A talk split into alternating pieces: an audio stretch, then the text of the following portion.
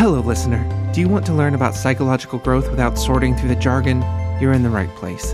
This is the Relational Psych Podcast. I'm your host, licensed therapist Tyson Connor. On this show, we learn about the processes and theories behind personal growth and experience a little bit of it ourselves. This season, we're focusing on the word relational. Over the next few months, you'll hear my interviews with a group of lovely, thoughtful, and fascinating people. All of our conversations will engage with categories of relationship and human relationality.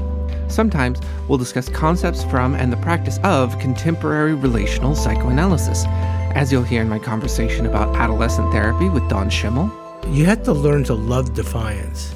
If you don't like defiance, then you're going to get into a power struggle. But if you enjoy defiance, which I happen to do, is that you go with it. And my conversation about sex and gender with Sally Bjorklund. People use sex for all different kinds of psychological needs, but I hope happens in therapy. Each individual gets to have a personal connection with and understanding of how they use their own sexuality, how they experience it. Other times, we'll discuss topics that come up in psychotherapy and how to engage with those topics from a relational perspective, which you'll hear in my conversations about suicide with Dr. Tyson Bailey. The techniques that guide our work are really important as therapists, and they can be very meaningful for the folks who come in. However, the research clearly shows that the relationship is the most important factor when it comes to therapeutic change, regardless of modality and regardless of what brings somebody into therapy. And grief with Peter Jabin.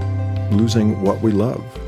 It is usually where we start in our journey with grief. It's where the world finally gets to us and breaks our heart open. Right? We usually think of a broken heart as a bad thing, but it breaks us open to actually be present to the world.